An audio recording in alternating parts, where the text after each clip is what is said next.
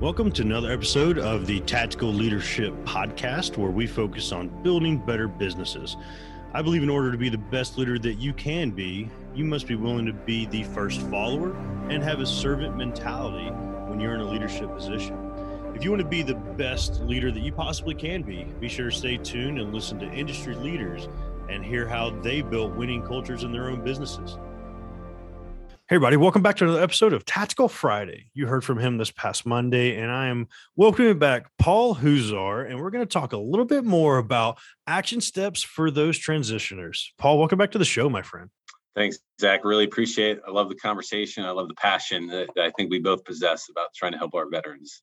Man, I, I absolutely love it. And I know it's definitely something we share in not only service in the service, but also post service, where there's so much that you're doing to educate veterans. And we kind of touched on it on Monday, but I really want to highlight those action steps since it's we both agree it's such a difficult transition piece. And there's so many different network networks out there like Bunker Labs or Vetlanta here in Atlanta that I'm a part of that are really big in community. But that's what I really like about what you're doing with VetCor. It seems like you're really building another community for veterans that are interested in franchising and business opportunities. And I want to highlight what are those action steps that you'd recommend to that person transitioning and that's heading out maybe six months before retirement or six months before that transition, all the way into now I'm in the civilian world. What the heck do I do? What do those steps look like? Yeah, I really want to encourage them to think about business ownership and franchising specifically because it's a great way to kind of become your own boss mitigate the fact that you've been if you're a transitioning veteran that you've been serving your whole life and serving others and it's a way to kind of skip a lot of steps to get to start building wealth in your life sooner so w- what I found, because I, you know, 27 years in the military as an adult, what I found is if you really want to build wealth, you got to own something. And if most people do that through owning stock, which is kind of ownership, pieces of ownership in somebody else's company, right? So somebody else is mitigating risk, somebody else is making those decisions.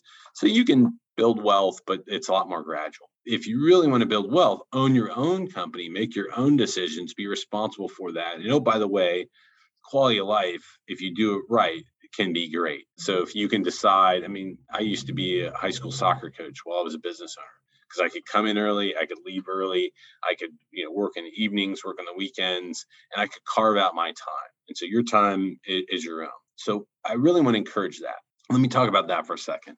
You know, I believe our nation, our military number one mission is to fight and win our nation's wars, right? But probably the second greatest value that our nation's military brings to our nation is that we produce some damn fine citizens. And, you know, there's a reason that the greatest generation that fought and won World War II is known as the greatest generation. One, incredible task of winning World War. II. But did you know 49% of the World War II veterans became business owners? It's incredible. You know what that number is now? 4.5% of post 9 11 veterans become business owners. So I want to change that. I want to change that for our society and I want to change that for our veterans. And so we do all of this stuff. You mentioned, you know, Bunker Labs and Vetlanta and stuff. There's a couple of uh, organizations I'm going to give shout outs to. One's called Warrior Rising, and the other is called Vet to CEO. They do free business training, how to become a business owner, whether it's a franchise, you buy a business, you start a business for veterans.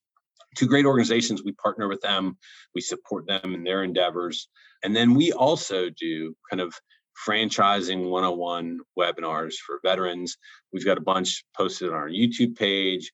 We do a lot for transitioning service academy grads, transitioning military, et cetera. And so, if I can, I want to talk about a little bit about what we discuss in those seminars. So, if you're interested in, in you know, becoming a business owner, what should you do? Well, you know, what's your concept, et cetera? And the easy way to do it, the easier way, in my opinion, is franchising, because I've studied that. But even still, you get, you get a concept and you've got to figure out how you're going to afford it, how you're going to pay for it, how you're going to cash flow it, all that kind of stuff. And so you have to develop a business plan. And a business plan essentially is a pro forma. So open up a spreadsheet on one side, open up a Word document on, on the other, and create in your spreadsheet a P&L, profit and loss statement, income statement. And this is something that vets aren't necessarily good at because, you know, we were working uh, for Uncle Sam and they had to essentially, we thought we had limited resources. Try limited resources when you're the one that has to make the payroll, right? Now you got really limited resources. So you just do a month's worth of P&L and you can Google, you know, what's in a profit and loss or what's in an income statement. It's, you know, revenue on top, expenses, cost of goods sold, cost of services below. And things like rent and labor and utilities and vehicles and fuel and all that kind of stuff. And for every line, you know, I think, hey, my first month, I'm going to have, you know, five jobs. Each job is going to average $2,000. So I'm going to make $10,000. Okay, there's your revenue assumption when you put that number in in your Word document, write down why you wrote that number. It's an assumption, right? And then for every line in your expense and your cost of goods sold, et cetera, write down, okay, I found a facility. It's going to be, I need a thousand square feet. Thousand square feet is going to cost me $1,500 in rent. That's an assumption. Rent is going to be $1,500 based on the market research that I've done, right? Utilities, internet's going to cost me $40 a month. Electricity is going to cost me $80 a month. Assumption, assumption, assumption. Okay. Now, what do we do in the military, right? Does operations drive intelligence or intelligence drives operations? Well, a little bit of both. Intelligence generally drives operations, but then you have to fight for more intelligence that then drives further operations down the road, right? And what you're doing, intelligence, is your information that you use to create your business plan. So you start with assumptions, and then we fight for intelligence to turn those assumptions into fact. So let's take rent, for example. I made an assumption rent's going to be $1,500. Now I'm going to go out, I'm going to find a, a realtor, I'm going to find, uh, or I'm going to do it on my own, and I'm going to find three facilities. And well, it turns out they average $1,400. Okay, change that. Well, now I sign a lease and I'm actually 1325 a month. Now that fact becomes an assumption in my profit and loss statement, right? And so as you do that for every line in your profit and loss statement, you start to build the intellectual integrity that tells you that, oh man, I know where each one of these numbers come from. And in the end, I do that or replicate that month after month after month. And oh, by the way, if you do that for 36 months, that's what the Small Business Administration needs to create a loan. And much of the funding fees, if you're a veteran, can be can be waived or, or significantly reduced. And so what you've just done is created, you've done, you created the intellectual integrity that allows you to proceed in making an investment or running a business or buying a business, right? And it's also the intellectual integrity and the information you need to go request an SBA loan so you can use other people's money, right?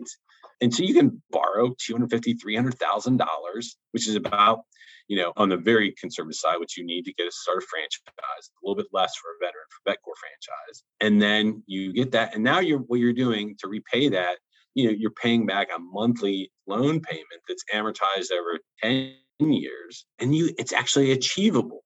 But when you break it down into those steps, it becomes achievable. What do we do in the military? We break it down, right? We break it down in simple steps. And that's what I'm encouraging people to do is to think about entrepreneurship, think about becoming a business owner, think about franchising, connect with us. We'll help explain some of the stuff. We'll help make it easier because we've got the scars, we've got the scars and lessons learned to prove it. And I tell people, you know, we buy a franchise, there's a franchise fee and a royalty fee associated with that. But basically, what you're doing is you're paying for other people's mistakes. You're going to make mistakes. Hopefully, they're not the same. They're not nearly as significant. Does that all make sense? It does. And I, and I love that you're highlighting those things because those are definitely things that we're capable of, but might not know that those are the steps to take to like get in that position. Right. And I'm curious, obviously, you're educated on it at this point, but what was a, a resource that you started with initially? Like, was there a book, a course, something that you saw uh, initially that got you started to learn exactly what you just talked about? Yeah, there's there's a ton of great books out there in the business world, but you know, some of the fundamentally the best books for me, First Things First by Roger Merrill and Stephen Covey. I'm a huge Stephen Covey fan. He has since passed away, but his son, Stephen Covey Jr., wrote another book, The Speed of Trust that talks about really, and veterans will get it because it's how kind of we put our money where our mouth is, where time, resources, and everything you get 24 hours a day, seven days a week, 365 a year. How do I balance being a father, a husband, a friend, a business owner, coach, community leader? How do I do all that stuff? First Things First was a really good book to help me do that. And I, I actually read that when I was an Army captain before I took command of a company. And that has stayed with me all my life from a business standpoint, we our business runs on EOS, Entrepreneur Operating System. It's a great, great book out there called Traction. that really traction is it's so funny it's nothing more than the systems we used in the military but just broken down and called civilian terms you know so you probably are familiar with the term battle rhythm you know what meetings you have what weeks etc what what do you do to kind of make things routine? Okay we have command staff every monday or command motorcycles every monday. We have command staff on wednesday. We have training meetings on thursday etc eos calls it the meeting pulse. You know you have organizational chart that eos calls it the accountability chart things like that. And so eos traction that book was a really good book that helps kind of break down business acumen that you need. And if you think about it and you read it come kind of objectively you go man actually i knew all, all this stuff already. But reading this validates that the military has prepared me to be a good small business owner I love that recommendation. And in business, I'm an ops guy. I straight up love operations, structuring, systematizing processes. And actually, just uh, spoke with Gino Wickman, who authored Traction in EOS. Awesome. Yes. Um, he's he's going to be a guest on the show here in the near future, uh, first of the year. He's I, love it. It's a passion of mine, but it's also something like you talking about. Just it translates so well from the military of what we did in the military to moving that into business ownership. So I highly recommend Traction EOS, learning that on um, the implementation of that in a business because I feel like a military leader can translate that so effectively when it changes the game. That's with my business coaching clients. That's literally what I teach, but it's our mind process that takes traction into that military experience and just makes it make so much sense for people. And I love that recommendation. I, really appreciate that one. And I would give the audience another opportunity. I know you gave your information on the last show, but give the audience another opportunity. If they want to reach out to you, if they want to franchise, if they want to connect with you, what's the best way for them to go about that? Yep. You can connect with us through our website, VetCor Services, V E T C O R services.com explains about our business, but also has links to franchising opportunities, etc. You can also connect with me on social media, particularly LinkedIn and Facebook, Paul Huszar, H U S Z A R.